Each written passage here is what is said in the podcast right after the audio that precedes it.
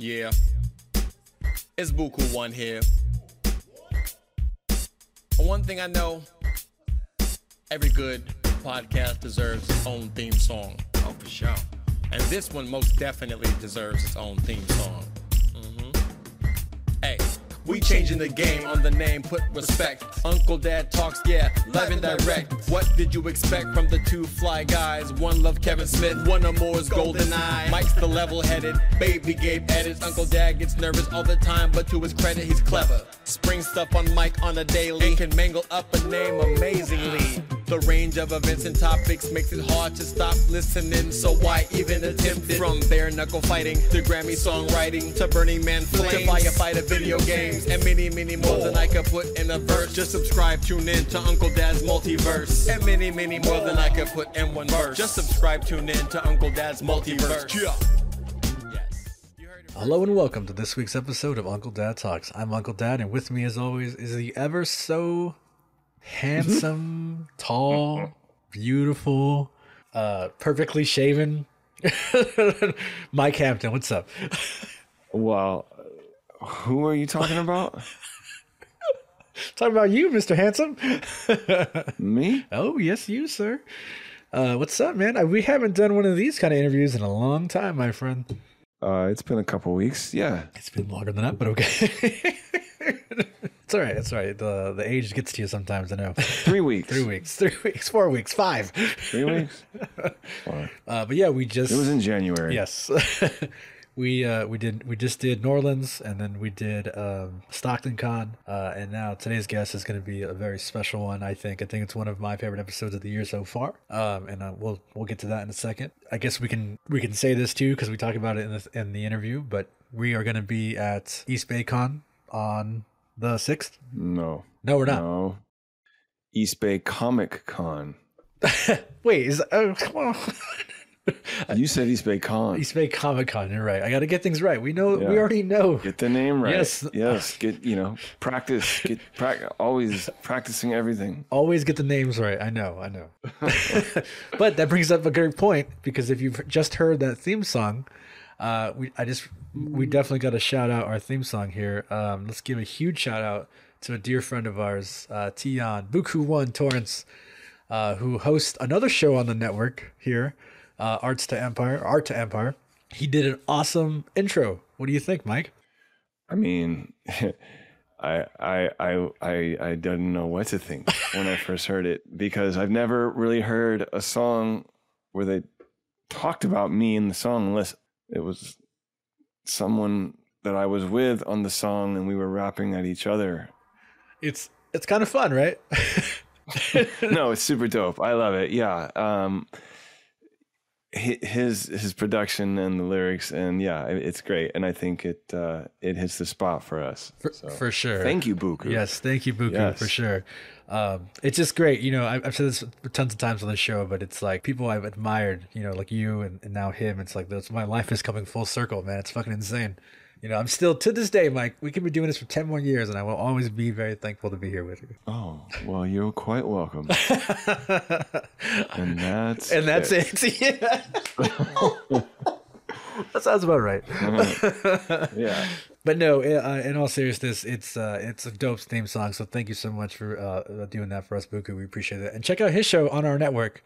Uh, you can get the free episode right now, uh, Art to Empire, and where he uh, interviews Domino from Hieroglyphics. So that's fucking dope, right? Sweet. Hell yeah. So yeah, Mike. Uh, before we keep this machine rolling, we're gonna talk about something. So if you've heard our previous episode, we've learned that you were struggling to make a D and D game world. That's right. I was. Well, guess what, Mike? We got to talk about it again because I have great news for you. Their Yeah? their Kickstarter officially launched February first. It's already out there, already out there. Oh. Wow. I gotta go check it out. Wait, what's the what's the Kickstarter again? So what I'm referring to is uh, tabulasono.com. Tabulasono.com um, has Wait, wait, Tabula? ta- tab- tab- tabula Tabula. Okay. tabula sono. just making sure. Just making sure I heard that right. okay, I, I didn't make the same mistake. Okay.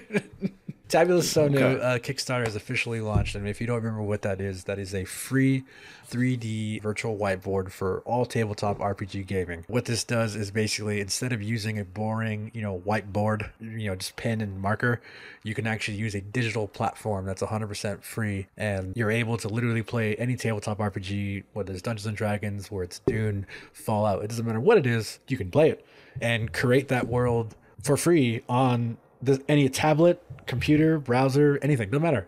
And the best part is, and I think this truly is one of my favorite parts, is that in order to do all this, you don't need to really sign up for anything. So if you were the person initially setting it up, you have to sign up. But once you give it to everybody else, they don't have to do nothing.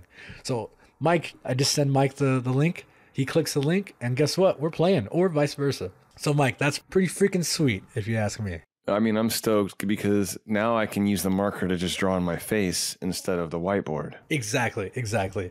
Now, one of the things I want to talk about really fast is when you do sign up, they have some great, great rewards. If you go to the Kickstarter, just all you got to do is go to tabulasono.com forward slash Uncle Dad. Click the Kickstarter button, it'll take you right there. Depending on how much you pledge, we'll give you some sweet, sweet rewards. Uh, one of the best ones I think is that you get a custom dice bag and custom dice. Um, on top of that, they have a bunch of uh, exclusive asset packs. You get early access. You get a free uh, premium subscriptions. I mean, the, the benefits in setting up is just amazing. Uh, you want more figures to use? Just look at the perks. You'll find it.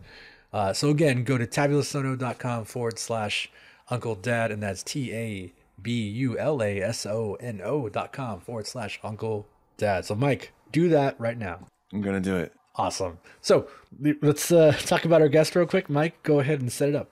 Okay. So our guest, uh, like you mentioned, we're going to be at uh, East Bay Comic Con uh, this weekend, and our guest is a guest at this convention.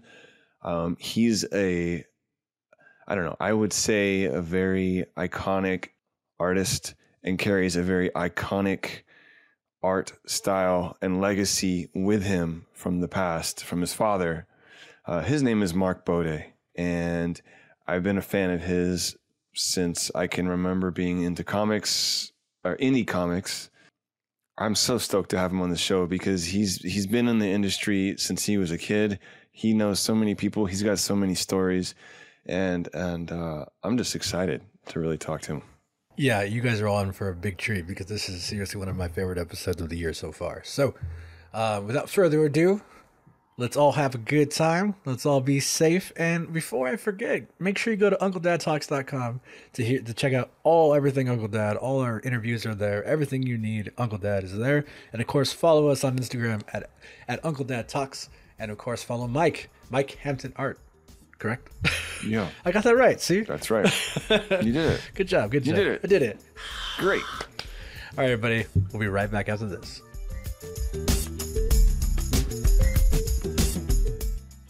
All right. So I am really uh, super pleased and stoked to introduce our guest for this for this episode. I've been a fan of his stuff for a long time. I've, I've followed his work and then followed him around uh, comic conventions as well.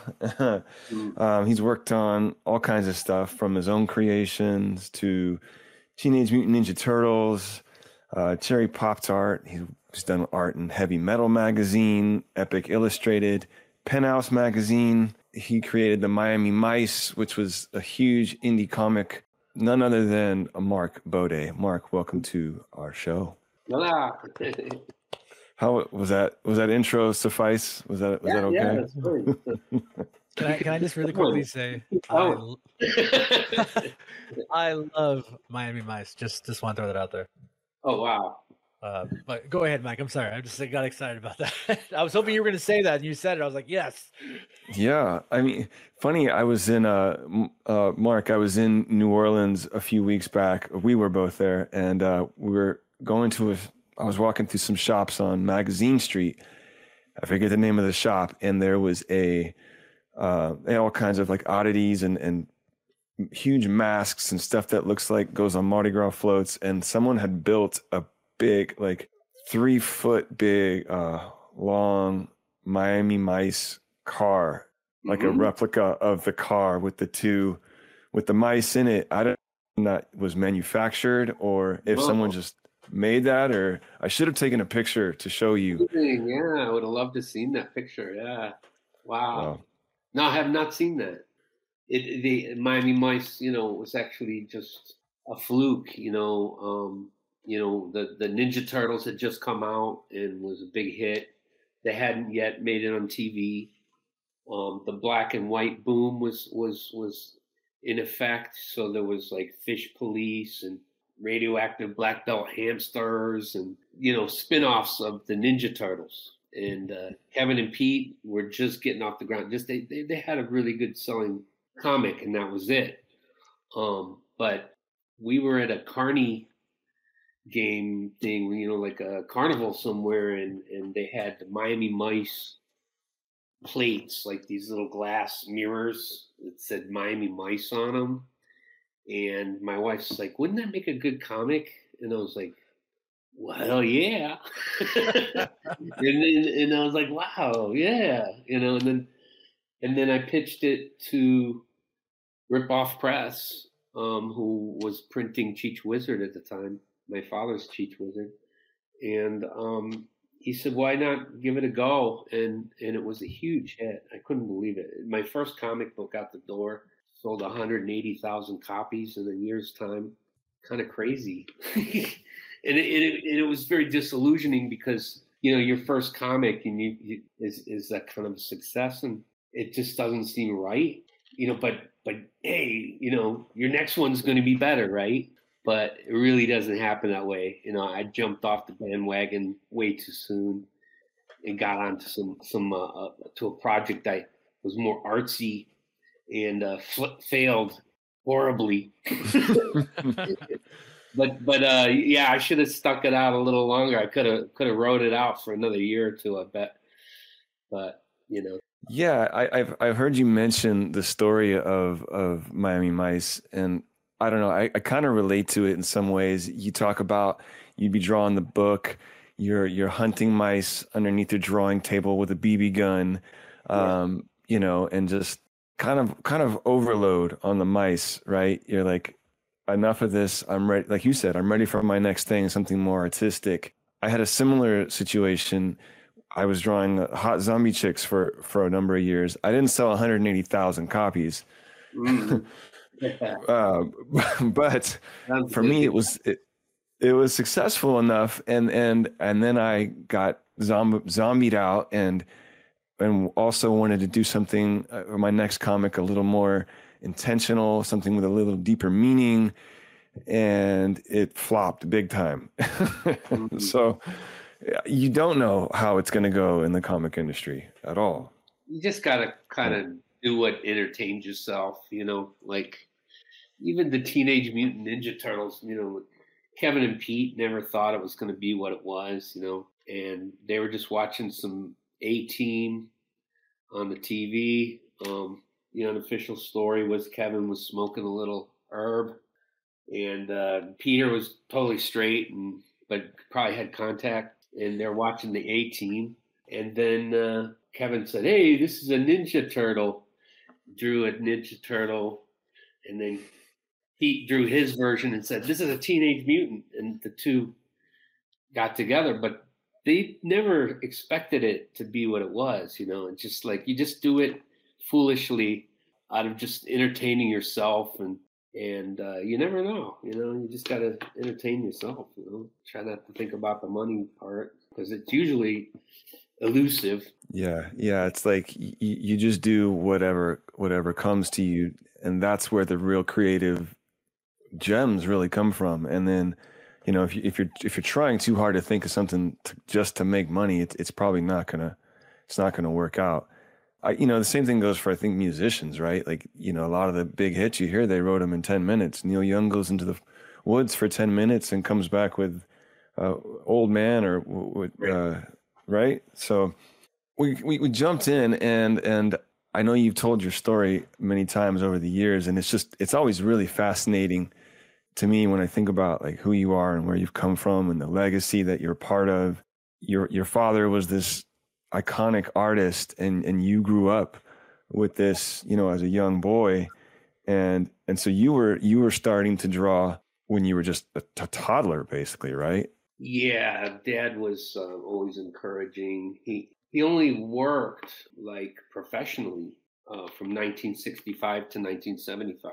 Um, before that, he was struggling and just doing it for himself and with lots of dreams, you know. But he also was a dynamo creator. So even as a teenager, like at, at 15, he came back from seeing Disney's Fantasia and he saw The Sorcerer's Apprentice. And when Mickey hands back the hat to the wizard after all the brooms, you know, do their thing and it floods out the the the uh, the wizard's laboratory. And when he comes back with the hat, the hat kinks. And that that was the moment when my dad went home and drew that hat with a kink in it with stars on it and then put legs on him. And then he saw a little can of Chi Chi nuts. And he was like, That's it, Cheech, Cheech the Wizard. And he wrote down the date and the time and he and the name and he, he knew that he had invented something special. And uh, so that's when it uh, you know, it was September 26, 1957 at 2.20 in the afternoon. And that's when Cheech was born. And and he's the most iconic graffiti character in the world. Not under you know stating that. Um, I don't think there's a character that's more mimicked in in, in, in street art than Cheech the Lizard. No, and the I mean you're out. lizards too. You know, the lizards came a year later, but you know, from from the same influence uh, of the Fant- Fantasia. The Rites of Spring had the duck-billed dinosaur, and that's how my father saw the duck-billed dinosaur dying in the muck when the end of the earth was coming for the for the dinosaurs and um, my dad saw that duck-billed dinosaur and then he put a, a, a, human body on it and the Bodé lizard was born I mean, you're absolutely right. Like the, you know, that those characters you see, you see them all over the world. I mean, you see them in Germany. I've seen him. I've seen him personally in Germany, in Canada. I've even seen him in the smallest towns, like the artsy small town of um, Asheville, North Carolina. I don't know if you've ever been there, Mark, but uh, there's a there's a cheech and a lizard in Asheville as well. Wow. Um, I you know like I was I've seen them too. You know like it's kind of like having the characters wave at you. You know from all these you'd be in the most remote parts of the world and seeing. You know I was on a train going from Barcelona to Cadaqués and out in the middle of the country and there's an old broken down farmyard you know with with with some some stones still standing. And there was a Bodé broad you know painted in spray can. And it just like oh my god you know it's it's out here too. It's like you know it's like a, it's like a, a like the characters waving at me going hey mark we're we're watching you know we're here we're here and it, it, makes makes the whole place feel you know like like your home you know? Um that's, pretty beautiful man. he he um yeah dad uh, didn't expect that i don't think. He he knew that his stuff was bigger than comics but he didn't know what medium. He thought it might be toys he thought it might be animation. He he, he just knew it was bigger than comics like cartoonists like he, he actually didn't like the term cartoonist. He wanted he wanted something a little like a better title for himself. But you know, guru, mm-hmm. you know, cartoon guru. He that's how he came upon that. You know, but um, you know the the Messiah. You know, like cartoon Messiah. He was working on in that direction. You know. But um, as as things went on, you know, it's just like I, I see him all over the world. I, I've I've also had you know I put I put up the characters in in, in a lot of in a lot of different places myself, you know, with spray cans and you know do a lot of tributes and stuff like that. But you know, I, I put a Cheech Wizard like when I first went to London.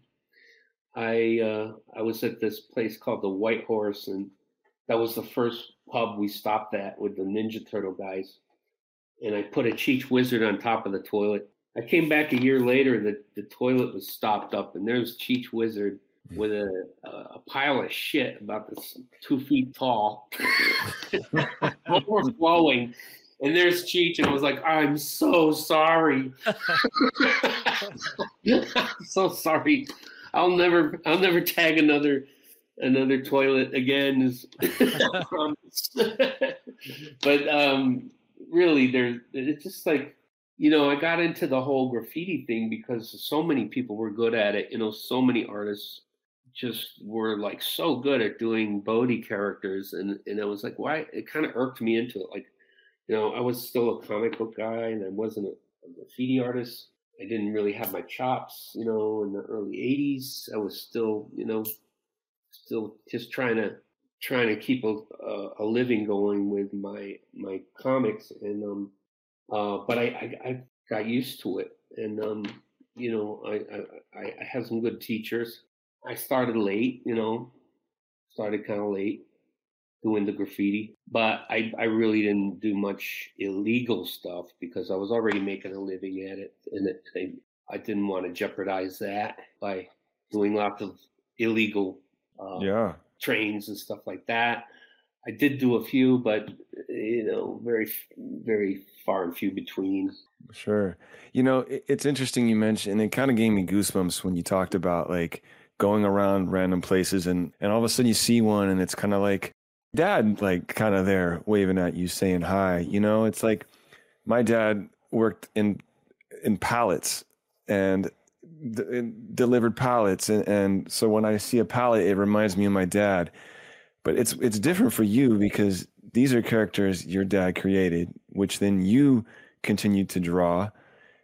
Uh, you know, took on his legacy, and then people all over the world are are doing their versions of it, and so. I, I can only imagine that feeling. Maybe you're having a bad day, or you feel like you're on the wrong path, and then you see something, you know, one of the characters on a wall somewhere, and it probably is like a, a reminder that hey you're, you're all right. You're in the right place. You're right where you need to be. The universe is here. You're you know it, i don't know. I'm, I'm sure I'm, I'm, sure the feeling must be something it's a small world and you know that when you see these traveling around you're seeing the characters like that. My dad was very spiritual guy and um, he died very young. Um, he was only 33 uh, almost he, we had his funeral on his 34th birthday and I was 12 years old at the time when he died. But I swore, like I gave up my childhood at that moment. You know, I, I was like, okay, I, I was I was always practicing and wanted to to work with him before that, um, and he was very encouraging. He gave me like an allowance to do him a few strips and stuff like that. You know, he was encouraging me in that way. And he said, "We're going to be Bodé and Son. We're going to be do great things together." Um, and when he died, um, uh, I I got real serious, and I was just like cut off all my friends that were my own age, and I just started drawing five hours a day, and that helped, you know, to continue because I figured he didn't have anybody out, you know, like he was so young, and he, and we needed to continue that. So um, I knew I was the person, and and so I dedicated my life to him at that point, and um, still doing it. Now, when you know your dad goes passes away at at such a young age, do does your mom or did you have family that that talk to you about it or like explain how and why, or is it just kind of a mystery and you have to figure it out on your own as you get older? Like, what's that moment like where where you get the news? Well, I was right there when he when he passed. Um, I mean, I, I I feel like it's kind of a dark a dark moment um, to to go to deeply into, but I um, he was very open for for you know it was and it was the 70s you know coming out of the 60s into the 70s he died in 75 so he was very open to everything sexual and and, and everything like his strips. We were living that strip. Like he was cheech wizard and i was the lizard. And he was hmm. like you know, like, how do you get laid, Cheech? And, and Cheech is like, oh, go jerk off to the Bible, fuzzballs. You know, like he, he just, he was always like, I don't know. He had a, a very sarcastic wit, and um, but he no. Sometimes he was like trying to hook me up, you know, like uh, trying to get me laid, and I was like, "Do I have to take my underwear off for that?" and he, you know, he was like that. You know, he was he was a very open. He he didn't want me to go through, which was total denial, and like you don't even have a sexuality um, coming out of t- uh, your teen years. You're just like so confused. So yeah. he, he he did the opposite with me, and so when he went, you know, he said, "Mark, never fear death. It's where we come from. It's where we're going. Uh, it's glorious, and never fear it." And I always hold on to that because he was he he went there just a few days later and didn't come back, and and I and I I grabbed onto that, you know. So that was kind of a saving moment where where he he told me it was so wonderful. God country is is the best, and it's it's uh, where we come from, where we're going. We're part of the all of the universe, and and that was uh, heavy, you know, to to put on a little kid, but but it, it made it okay, you know, like uh, mm-hmm. you know, moved on, and and I was part of uh, the what was what had to happen, you know, with his work because he was just starting to get all the things that a cartoonist wants to do and or an artist you know wants to get in their lifetime. He was just achieving all that when he died. So it's taken a lot of years to revive it but we're finally getting there. You know like um, you know we got movie you know we've had movie deals um, that have happened and are still in a holding pattern we've you know got toys and clothing line coming out several times you know mm-hmm. different companies big companies puma you know, Ecko. The Cryptic is the latest one. They're they're uh, next next week actually in Magic um, in the um, Magic Show in the Las Vegas. We're premiering the new Bodé line of clothes and gear. So that's the new the new thing. But it's always nice to be w- wanted and and always. I think this stuff is kind of timeless, and I've been very lucky to have a path that, that my father left for me, and you know, it's it's an up and down thing as as as as being a comic artist can be, um, but we always have something going on. It's always you know, it's always a mm-hmm. positive. Mm-hmm. It's always growing. So yeah, and you you your dad like was part of of what created indie and underground comics. I mean, he was working with with Robert Crumb and Trina Robbins, and mm-hmm. and and and really was if it wasn't for for them, obviously you wouldn't have been doing comics, but guys like me would have never started doing my own comics in black and white, and even thought that that was even a possibility. Um, and so you know, you coming from that lineage, uh, what a gift! I mean, and, and it just keeps giving. Um, it's actually yeah. with the underground, you know, like it's actually died off. You know, like I got to, I was born into it, and I got to see it die off. You know, like it. There's actually no market for it. You know, in the comics industry, like there was a whole crackdown on the uh, busting comic store owners for selling underground comics and adult comics. You know, during the 80s and 90s, it was it was pretty much killed off it became alternative comics, you know, but it still right. wasn't underground like draw whatever you want. You know, Crumb is the only one that's kind of continued it in a way that, you know, perpetuated it as as an adult theme. Um, but most people can't just like blatantly be sexual in this day and age and and get away with it do you think it's just uh, the times have changed so heavily where we're more in that PC world that it's harder to be open minded about sexual things or whatever? Oh, absolutely.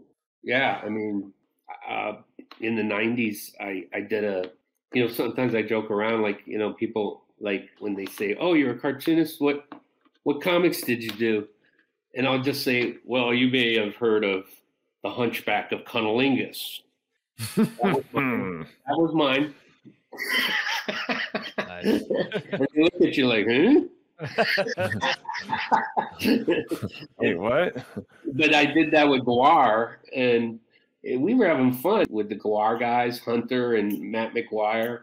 Hunter Jackson was like one of the guys who created who created uh, the the whole GWAR uh, comic theme, and then it went into the you know the band itself. But we sat on the bus and passed the pages around, and then I went home and inked it and colored it. We we had so much fun. But you, you can do stuff like that back then, but now be hard pressed to get it published.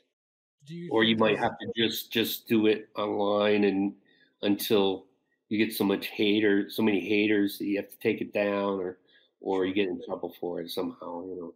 Sure. I, I was gonna say like uh, you know the, the, the world of NFTs are booming like right now, and I feel like that kind of stuff can live pretty pretty well. I would think on an NFT to make it more you know for the mm. people who want it want it. Does that make sense?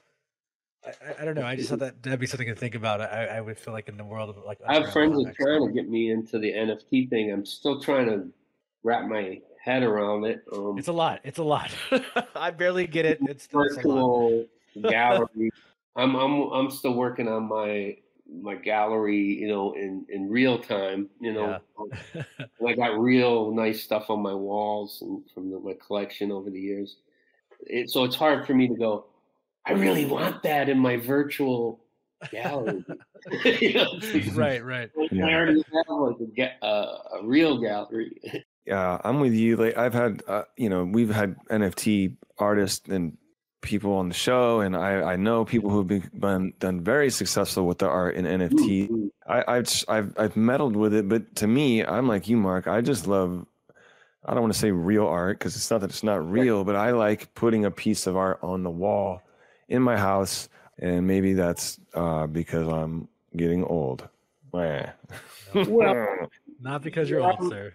I, you know, um, when I was in Paris, I was I went to Angoulême and did an art show there, and um, and then I went up to Paris, and um, and I went to a girlfriend's um, my my father.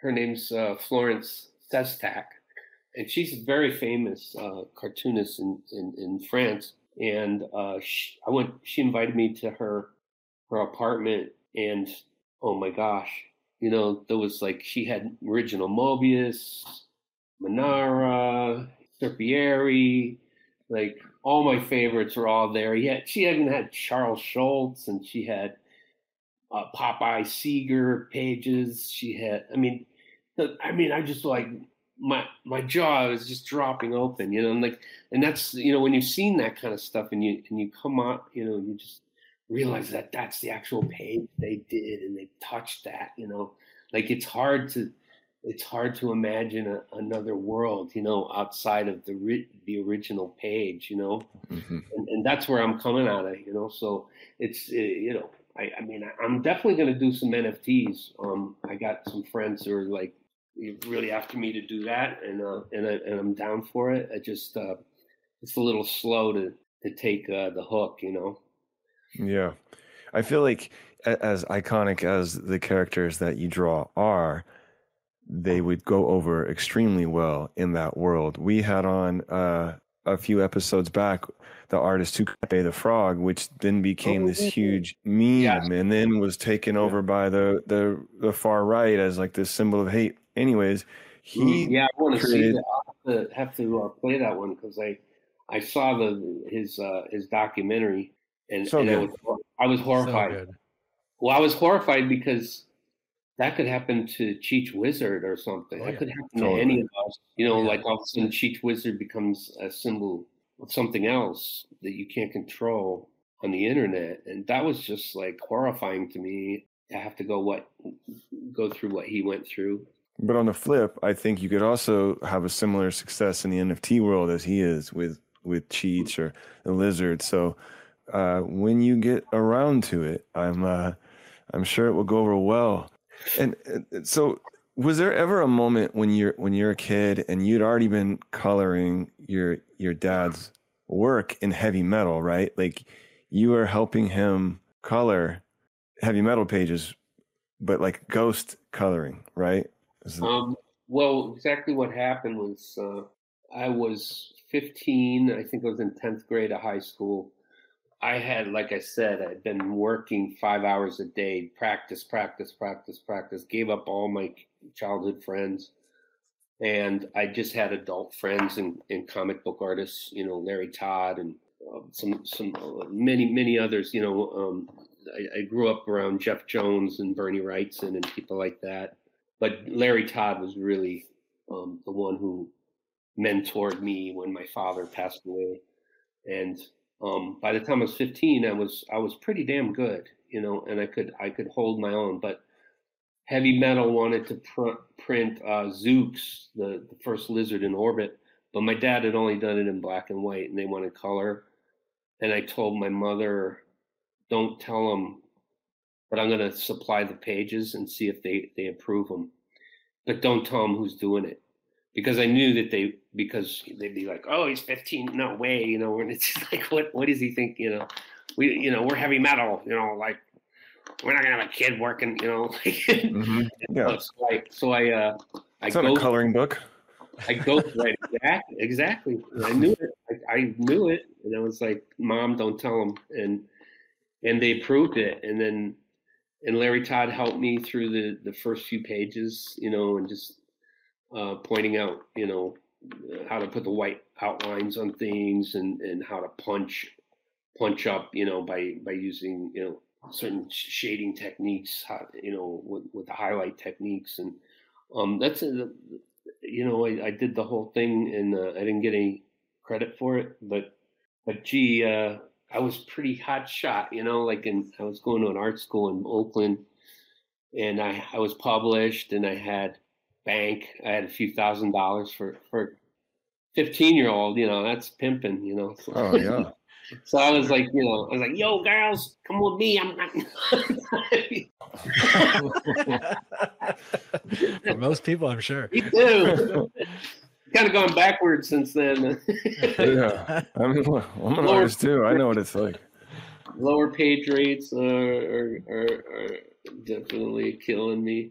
Yeah. Um, but yeah, my my that was my my first job was Heavy Metal magazine, and and then I met uh, Archie Goodwin, who uh, was running Epic Illustrated, and I once again inked and colored my father's work for him, the yellow hat strips in in, in Epic.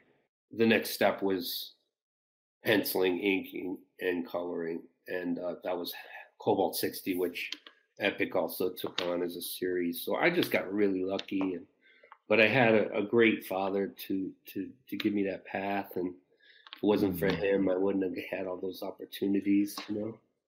Yeah, you, you mentioned Cobalt 60, and that's such an interesting story to me. How that's that's a story he he was writing and drawing and didn't finish, and you picked it up where he left. Larry Todd was helping on the mm-hmm. writing on that, right? Or was he writing it He's from that point on? Doing thumbnails. He he would thumbnail me key scenes in little tiny you know, like one inch by two inch little layouts of pages. And he would put the dialogue on there, and then I would figure out the rest. And um, we, uh, my father, I think he did like two 10 page, like he did a 10 pager and an eight pager, and then he did a cast of characters he never used. So uh, Cobalt was initially a 10 page story that he wrote for Shangri-L'Affaires, and then it got printed in Witzend which is uh, Wally Wood's uh, uh, fanzine that, that anything goes kind of a fanzine for uh, the late 60s. And my father won the Hugo for Best Fanzine Artist that year for Cobalt 60 in 69. But my father wanted Best Artist and not Best Fanzine Artist. Mm-hmm. So when he got his Hugo Award, which is a rocket uh, attached to a pedestal, my father took it home and put a model rocket engine on it and tried to launch it off the back of his v- VW bus or VW bug. And he's like, "Stand back, kid! You know this thing's going to the moon." awesome. And and it and it just went up about two inches and spun around on the ground. well, thank but God it didn't blow blow his hand up. I it never took it too serious, you know. Like he, he but um, uh, but yeah, uh, um, Cobalt 60 is still our most you know, out of all the properties we have, even Cheech Wizard, I mean, Cobalt it has got the most potential, and it's obvious because um, we we had Zack Snyder come after it with Universal uh, in 2007 and wanted to. He said one of his dreams is to do Cobalt as as a a live action movie, but unfortunately, this happened. He came after us uh, right after 300 with Frank Miller, and then and then he got Man of Steel, or he got Watchmen, and then he got Man of Steel. Then he's got you know like Superman. I mean like Batman, and it just like you can't you can't uh, compete with these uh, with these properties. You know, it's just like they don't get there. And and how how is he going to backtrack to like something he really wanted to do? You know, so I'm just hoping that one day maybe he'll make enough money and on all that stuff, and he'll maybe come back to his his original dreams of you know and like make something happen you know that's more of a, a, pure joy than than a marketable property you know? Well yeah i mean we talk about this often is is how you know movie studios just they do what they know people are familiar with because there's less risk for them.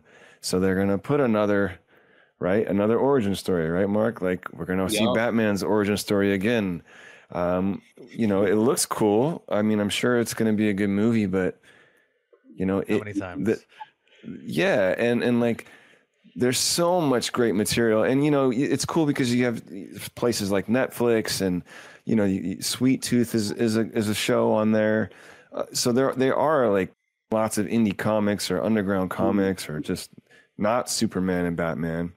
Right. So so so it. I'm glad that the window is still there for you. That so it's still there, right? So they still have the rights to to do it when um, the time no, comes. I the rights back. It only lasted three years, but I got the the, the option money and and um, you know they they made a pass at the screenplay, which which was shocking because it, it really departed from the comic, but that was to be expected. And also Zack said oh, that's why we hired these guys so we could change the script and they don't mind.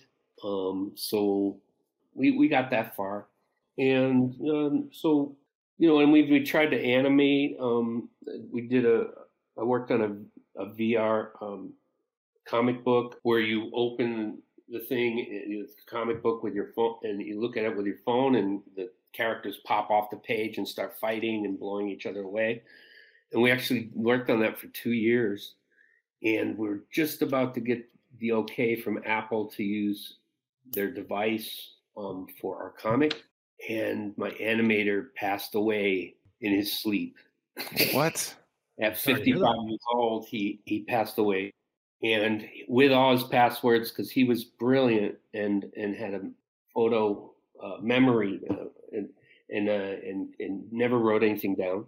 So all the animation got locked up in his computer. oh my god! Wow. I know. So so we spent two years on that, and it was gorgeous. It was we we go to like tech conventions, and we had the guy in the mocap suit as Cobalt sixty, and it's on the screen, and people are walking by, and Cobalt's like, you know, heckling them as they walk by, and and we had these tech guys coming over, looking at our comic book and seeing it pop off, and they're just and they had this horrified look, like, how did these these old timers.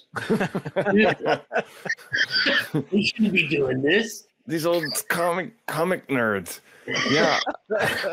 what? I, it felt I, good, you know, like it was like, yeah, you know, we still got it. You know. I remember you we were doing a comic book store signing somewhere, Mark, and you had like a I guess it might have been a prototype of it. It was like an augmented reality me on your phone, you put it up to the page. It was beautiful and amazing. Yeah, that's and it. That was it. I believe that the reason it didn't happen is because the guy died in his sleep with the passwords in his. He just he just had he said um, Mark Butler. He he um, he was brilliant and um, and he worked on a lot of special effects in Hollywood and Oh. Um, but he said, he said, my leg's swelling up and I'm not sure what it is. And I was like, well, go get that checked out. He goes, well, they checked it out. They don't really know what, you know, that's the reason they call it, you know, practicing medicine. And, and, uh, and uh, we had a regular conversation.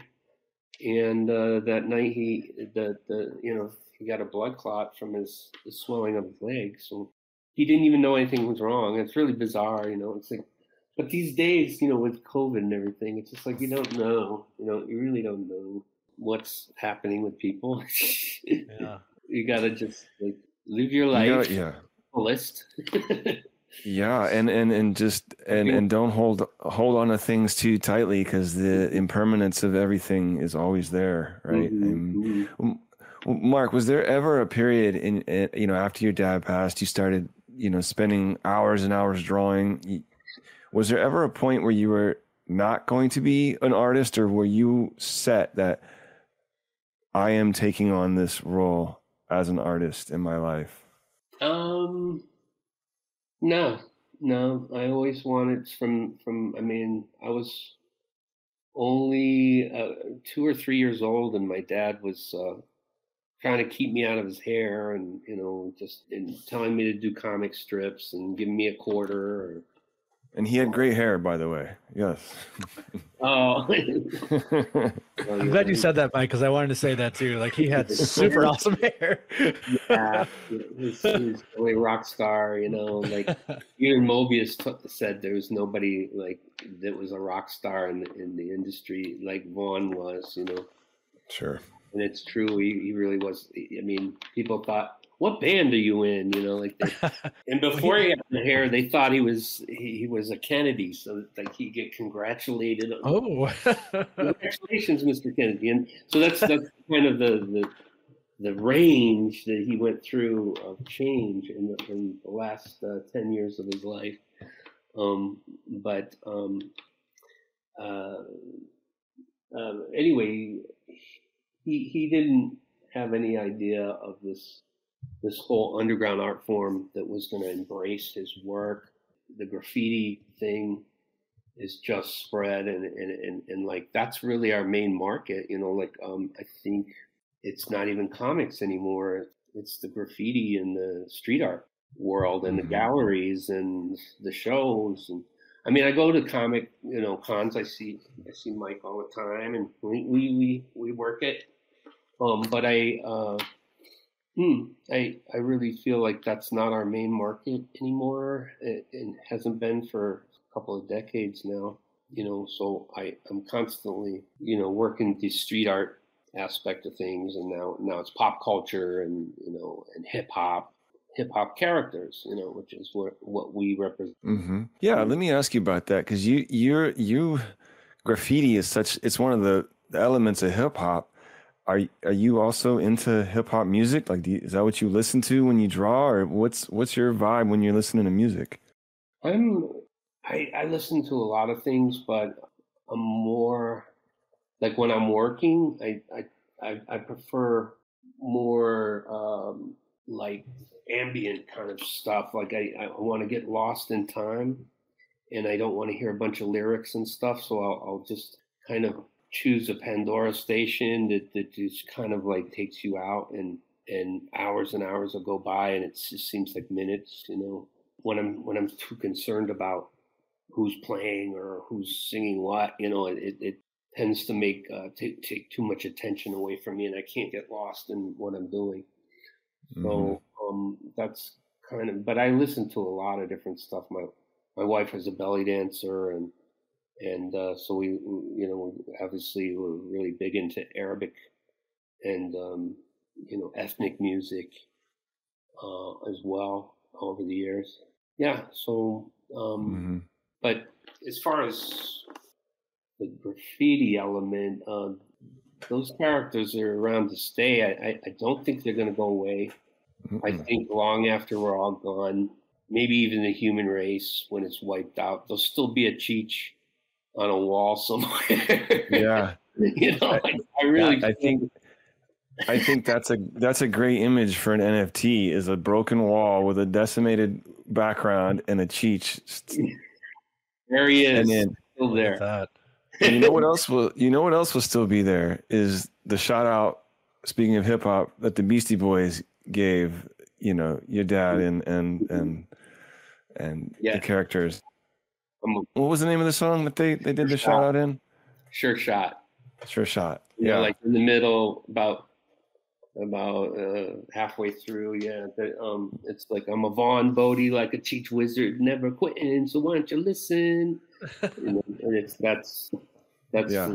yeah, and uh, that was another thing. You know, like um, when that came out, it was so cool to hear that on the radio all the time. And I was like, hey, you know, listen, watch. And then they they say my dad's name. I'm like, yeah, And all the homies go, hey. yeah, what the fuck, dude?"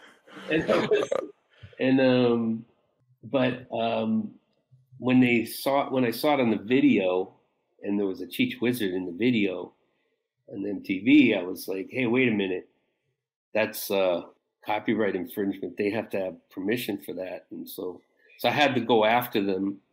Oh, Yeah, you had, you had to. You I had to. You had to. to. yeah, and and, uh, and the manager, you know, was like, um, "Well, Ad Rock will talk to you," and like Ad Rock called me, and and he was just like, "Yo, you know, we we we'll just have you know you do some Beastie Boy shirts for us because we sell more more shirts than we do uh, uh, CDs, and uh, you know, and like we'll just have you do a bunch of that." And uh, I immediately dropped my guns and I started working with them, and then but they never used it Mm. they used my drawings for backstage passes at Madison Square Garden, and uh, Oh, wow. yeah, yeah, it was unfortunate, but I, I, I just, I, I couldn't use my my good money for bad things, and you know they had deep pockets; they could have thrown me some change, but they didn't. Did you get to use the backstage pass, Mark? Did you get Oh, to yeah, go backstage? they- no, they, they invited me to their shows, and Okay. Molly and I went backstage, and it was actually his his girlfriend Ione Skye who did the drawing of Cheech Wizard in the video. Mm. and she, Okay. she was the actual the Bodé fan in, in the group. Um, you know, well, we've we've been, you know, a lot of things happen over the years, but uh, this, yeah you're you're getting you know you get to see you go to a comic convention you see i mean um, besides your art you see your dad's art you you see your dad's art emulated around the world in graffiti you can hear it on the radio. It, it's like he's never really left in a way. Um do you ever feel like you're you're still like that boy who's trying to show his dad like hey i'm i'm still carrying on the legacy dad look at what i'm doing we do you ever still feel that? we we um we've been in touch. I mean, through these dreams that I have, like every few years, I'll get an extremely strong dream. It's like a phone call, and it, and I'm always like in my dream pinching myself because I think you're okay, everything's good, you're here, and he's and, and like I think I'm, every you know, and, and every time he comes uh, in the dream, it's him, you know, in person, okay, and um, sometimes he looks at what I'm doing. Like I was doing the book of me for Fantagraphics, which was a big book of Cheech Wizard, a mishmash, a variant of, of Cheech Wizard material that I did and he did, and you know, it's like a big, uh, a big book. And uh, and in the dream, I was well the day before I was I was writing the intro as Cheech Wizard, and it it's it, it, it sounded like Cheech. It was you know it was, it was very uh, irreverent and and, uh, and and and mouthy and uh, it was in character, but it's something didn't feel quite right. And that night, my father comes to me and he goes, "Mark, as you are now, as you were when I was alive, you are the lizard. I am Cheech Wizard, right as the lizard. And don't make me come back down here again. Wow. and I was like so relieved because I the next morning I woke up and I was like, oh my God, that's the answer, you know. And I wrote as the lizard and it was it just flew out of me like like so naturally, you know. And it it just needed him to like go, hey, what's that? And uh, you know, I, Yeah. I had a, a dream when I was working on a strip that was all like his format, his characters, and everything was for while you were sleeping. Uh, Roger Gassman's thing back in the '90s, and my father came to me in a dream, and we're in Grand Central Station, which was his favorite train station, and he we're walking by uh, a newsstand. He picks up the magazine, flips open, and stops on the page I did he looks at it and goes, hmm, thanks for ripping me off. And I, and I, and I you know, you know in, in, in the dream, you know, in a dream, like you try to talk and you're, you can't talk. Yeah. Well, I talked very clearly and, and directly. And I said, Dad, you know, you were one artist and, and you did your thing, and I'm one artist and I'm doing my own thing. But when I do you, it's two times me and it's two times you. And we have to realize that. And he and he he he closed the magazine and said, thank you, son. and, he, Mm. and, he, and he embraced me and it was like that was like a wipe the sweat from your brow moment, you know. Yeah. but like it, it really is true you know it's like uh, you know i can can further him and he can further me when when we work together so he's he's immortal and i'm the mortal you know and we have to work together you know Right. Wow. That's a beautiful way of, of saying it. And That's- and sometimes incredible. you may get a spiritual lashing from your from your father. absolutely, absolutely. Um, i mean he's about to give me another one i'm sure in in at the, in vegas oh yeah. we we you know because uh, the, the company is uh, was over a barrel because we can't use Bodé. There's another uh, another clothing designer that has using the, the name Bodé, and she trademarked years ago, Oh, and we just came in late, you know, and so we couldn't use Vaughn Bodé because Vaughn's dead and he can't hold the copyright properly, so it has to be Mark Bodé presents, um, you know, and, and do the Bodé line like that. Um, so this huge booth that they're building is says Mark Bodé on it with all those characters up there, and not all of them are mine. oh, you're gonna get you're gonna get a dream. I'm gonna Yeah. get the name. Well, first you're gonna get a dream because you're you're in Vegas, you know, and you know there there's that dream, and then there's then Oh, there's the dream. What's up with the? What's up with your name there? Yeah. Where's mine? Hmm. So so let me let me let's talk about uh, Decryptic. idea? Let me talk about them for a bit. So how so they they um you know they're they're a fashion company. They've they've licensed uh, stuff from uh, currently they're doing a Boondocks Uh-huh. run. Um, I checked it out. It was really really awesome awesome stuff. And the Boondocks again, such iconic, cool characters that you also see being all over all over the place. How does how they approach you and and and say, hey, we we want to do a line with you? Yeah, I think they were looking for the next. I mean, they were licensing from Warner Brothers and different big companies, but so does dozens of other companies. You know, like that's just kind of Bugs Bunny all over everything. Um, But but um, the uh, uh, the Boondocks thing was really taken off, and they were selling you know hundreds of thousands of units, and really really took off. And and so they were looking for something to take them back um, to the roots of where maybe even Boondocks came from. I I'm not talking for them, but I'm just saying I think they they mutually came to Bodé, and um, you know because that's the, the beginnings of of the hip hop characters and the big footed you know uh, slouchy stance you know uh, characters, and and that's I think why they came to me, and um and I'm very glad they did because I I feel like it's a the gravy train coming down the tracks, and I'm and, I'm, and I'll be very you know through this COVID thing and all that. It's it's it, it, it's good timing, you know. like I'm ready, Yeah. I'm ready for, for a gravy train. I hope it, I hope it does well. And you you've seen what the the the products are going to be like is it like like Letterman style jackets and shoes or what what can we expect? Um, it, it, so far it's it's uh mainly shirts and hats and pants.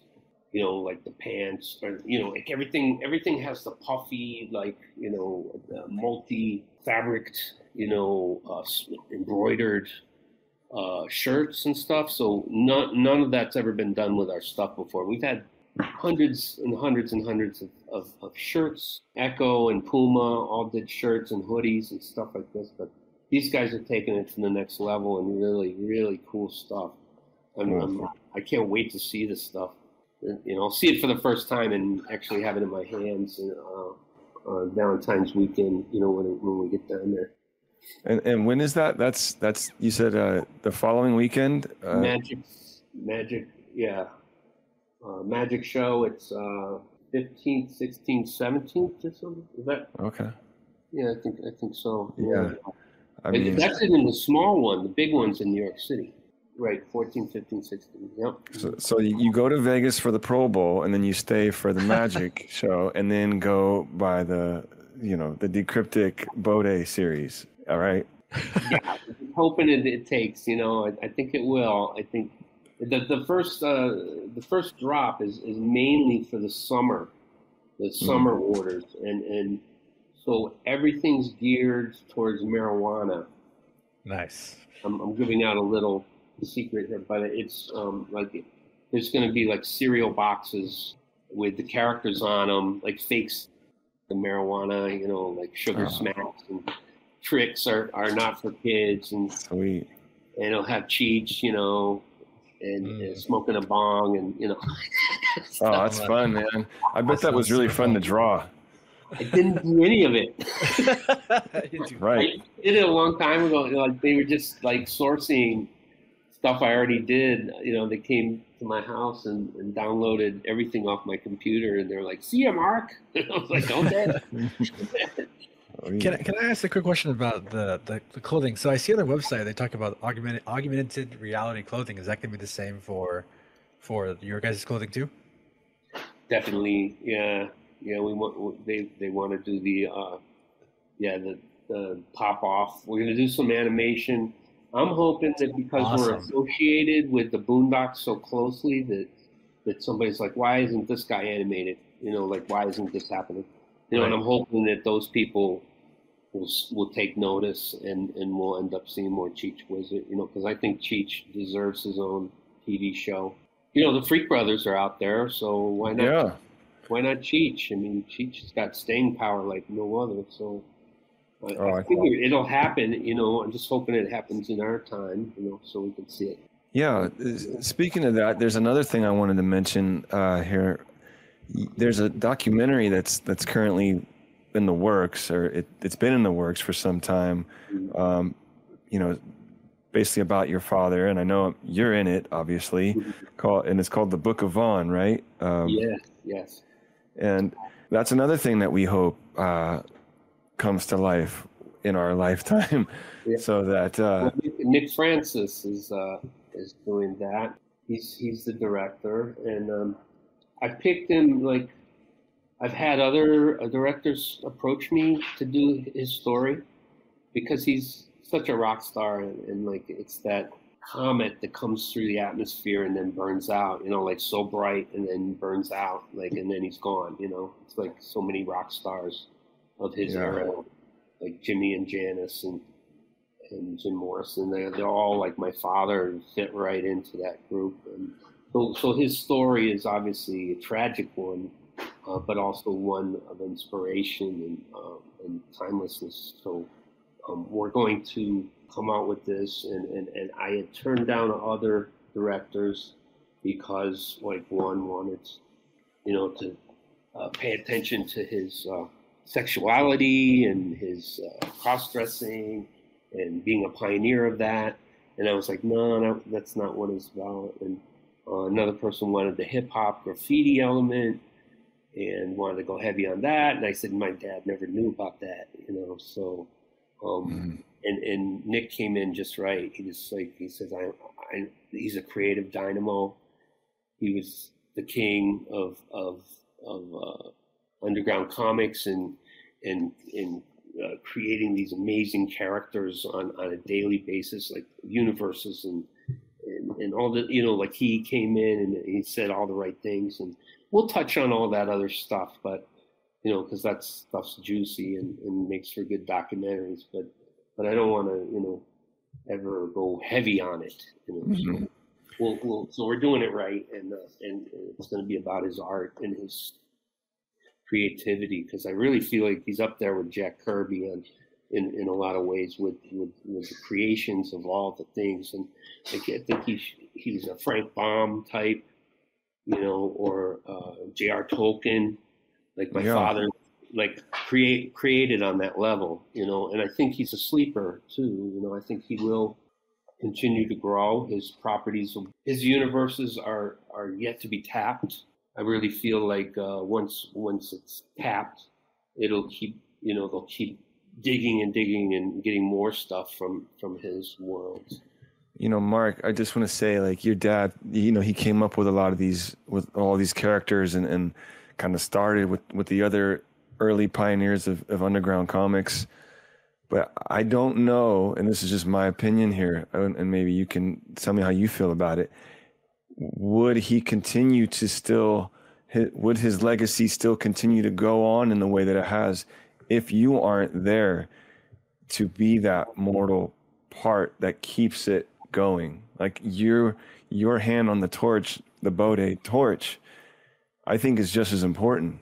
Um, Well, it, uh, properties don't usually grow um, without new material, and I've always known that. And you know, and sometimes you have your hardcore Vaughn fans that don't even know he has a son, and then there's there's people hardcore Mark fans that don't know I had a father, and then there's people who do they, they knew both, you know, and like love both, and and so I try to switch channels, you know, you know, because I'm my father's biggest fan. You know, I've I've given my life to him and uh, and his characters.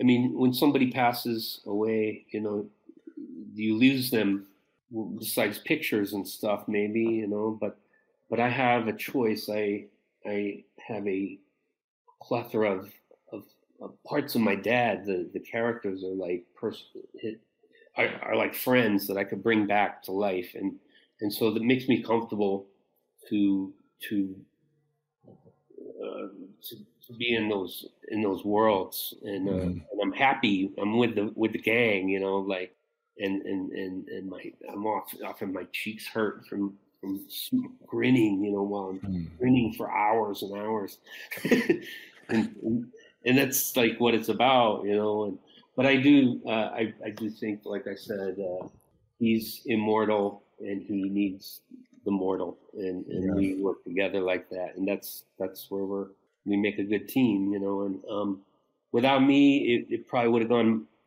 public domain a long time ago, and Yeah.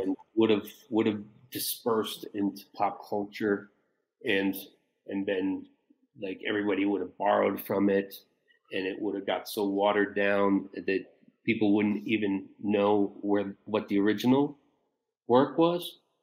Um, so you got to have the new material, and you got to keep the stuff in print, and, and that grows a property. So, um, Yeah. and, and also being diverse, you got to be diverse.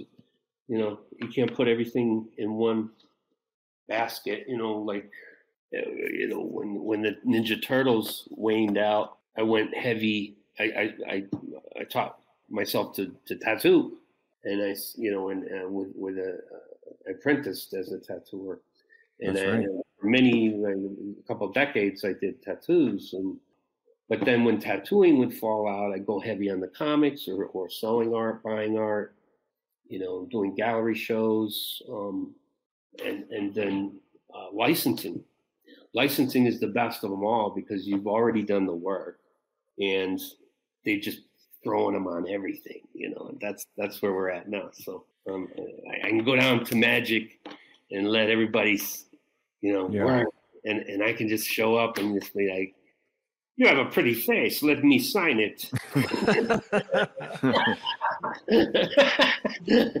you have pretty lips, so let me sign your lips. Um, no, but I, I, you know, I'm at that point where I think the licensing is the best thing of them all because, uh, you, you know, it just you, you've already done the work. You, you got the, you, you know, hundreds of thousands of, of images, and uh, and now they're just that work. It, it Yeah. can work for you, and you don't have to do anything, you know, except Yeah. approve and disapprove and. That's awesome. And you know, you- you've also got all the originals. I mean, you've got notes that your dad wrote you, his notes, his diaries, his you know, my dad passed away. I've got one one note that he wrote to me that I, I still keep that's like special. It's just and it's nothing it's just like, hey, what's up, blah, blah, blah, gone. But mm. it's I'll always keep it just because it's like that one piece that I have that he left. And and you you've got this I mean you can go into your dad's whole imagination. And I just mm. think it's beautiful that you have that and that you're still carrying that along for the rest of us to enjoy. So Well, I think I Yeah. think your, your your dad views and, and like I, I mean, we got own hope hope so you know that that that our that our parents you know when we lose them then they're they're happy for us and watch over us. And uh, yeah.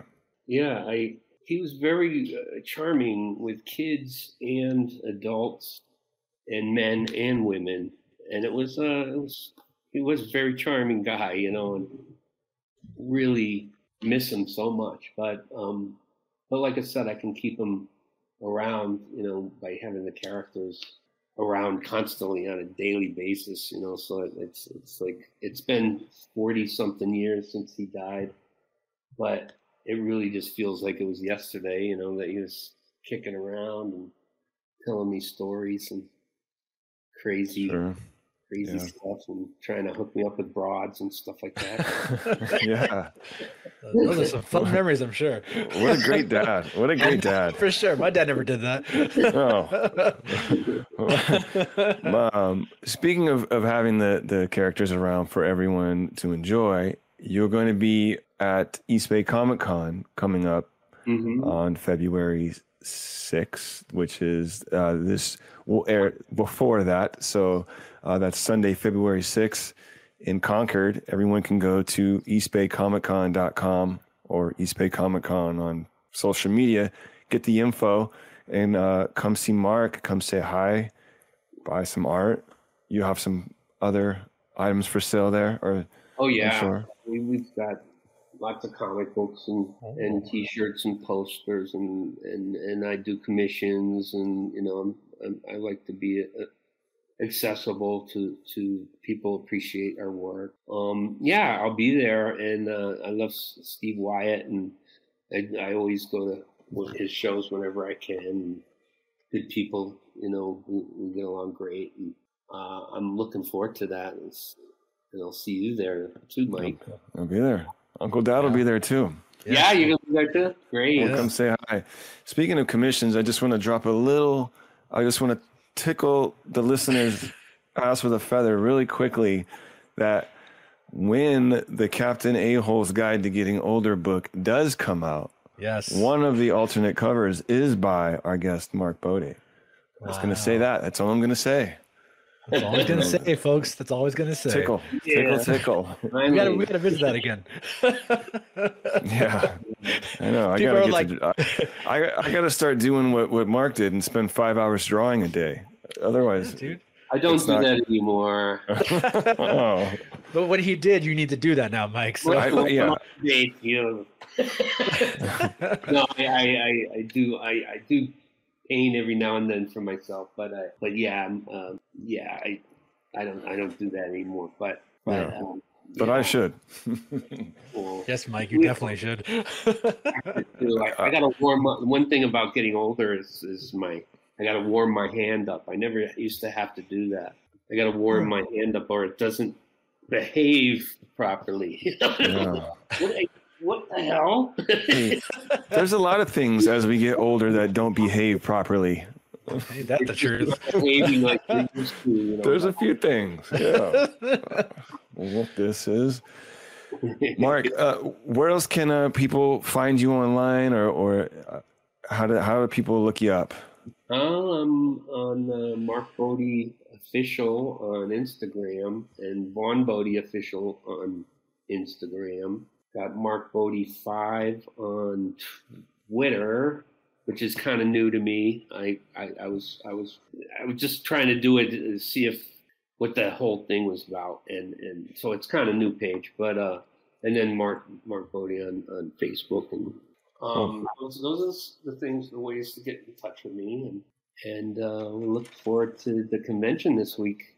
One last question. I know you did uh, recently, or, or kind of recently, heavy metal, Mhm. some some new stuff in there. Will you have any of those for sale at your table? Oh, um, Ooh. Hmm. heavy metal is it's hard to get a hold of those issues. I'm I'm not quite sure. I think they're they're trying to branch out into animation and movies and, and using the, the the metal the, the book the magazine as a launch pad. Mhm. Um, and that's the the flavor I'm the idea I'm getting from it because um, uh, I don't have a lot of issues uh, to to sell, but I I do have some some blank 300 covers, but which are now worth 300 bucks each All right. Wow. which makes them kind of hard to sell because when I draw on them, then I have to charge on top of that, Yeah. which makes people go, "Man, you're really gouging. you're really gouging me, man." I thought we were friends. Yeah. So I, I, I really don't I don't see myself bringing the 300s with me, but um, just for that purpose uh, or that reason is, is that uh, the the issues themselves have become collector's items already. The, the blank covers, they actually gave me a bunch of them, but I might just sit on them for a little bit. But yeah, um, you know, heavy metal uh, 300, 301, and 302. I got 20 pages and, and a feature those issues. So I was I was lucky. Yeah, I'm still one of the younger of the old school guys from the from the magazine, um, because I started at 15, Right. Yeah. and now I'm in my 50s, and I'm, you know, most of those guys that were working for the magazine back then are in their 80s now. So I'm still kind of the, the young guy on the block. Yeah. Yeah. You're just a baby. Yeah. Just, just a baby kid, man. Just a baby kid. Well, thanks so much. Uh, I really appreciate you coming on the show, and uh, uh, you're just totally open. And uh, thanks again, man. It was great, great talking to you like this. So, Dad, it was great to uh, talk with you. I'll see you this Sunday. Yes, you Mike, will. It's great. And thanks for inviting me. I have one last quick question. We haven't asked this in a very long time, Mike, and I'm just going to bring it up now. Uh, Oh, We used to always end the show when we talk to any sort of creator of any kind. We would always ask them if you could recommend any sort of book or comic book to read to our audience, uh, or our audience for them to read. What would you recommend? So you can't say your work. You got to say somebody else's work. It's a great one called Maus. Yeah. Being banned right now. now. yeah, that's a great book, though. Oh man, I can't believe this. Oh, God. yeah, I mean, I um, yeah, that that'd be the one. I, Okay. I- right now, right now, it's like we gotta, and I'm I'm kind of glad. I'm kind of glad that the whole thing's happened because it brings more attention to arts. Uh, For sure. Spiegelman's uh, work and and the Holocaust and all that, and that that was uh, he deserved uh, the awards he got for the book and, and Absolutely. but yeah, uh, right now that's the book to get, and I'm glad he's getting all the attention. You know, maybe it's a good thing in, in the long run. yeah. Awesome. Awesome, Mark. Thank you so much for taking the time.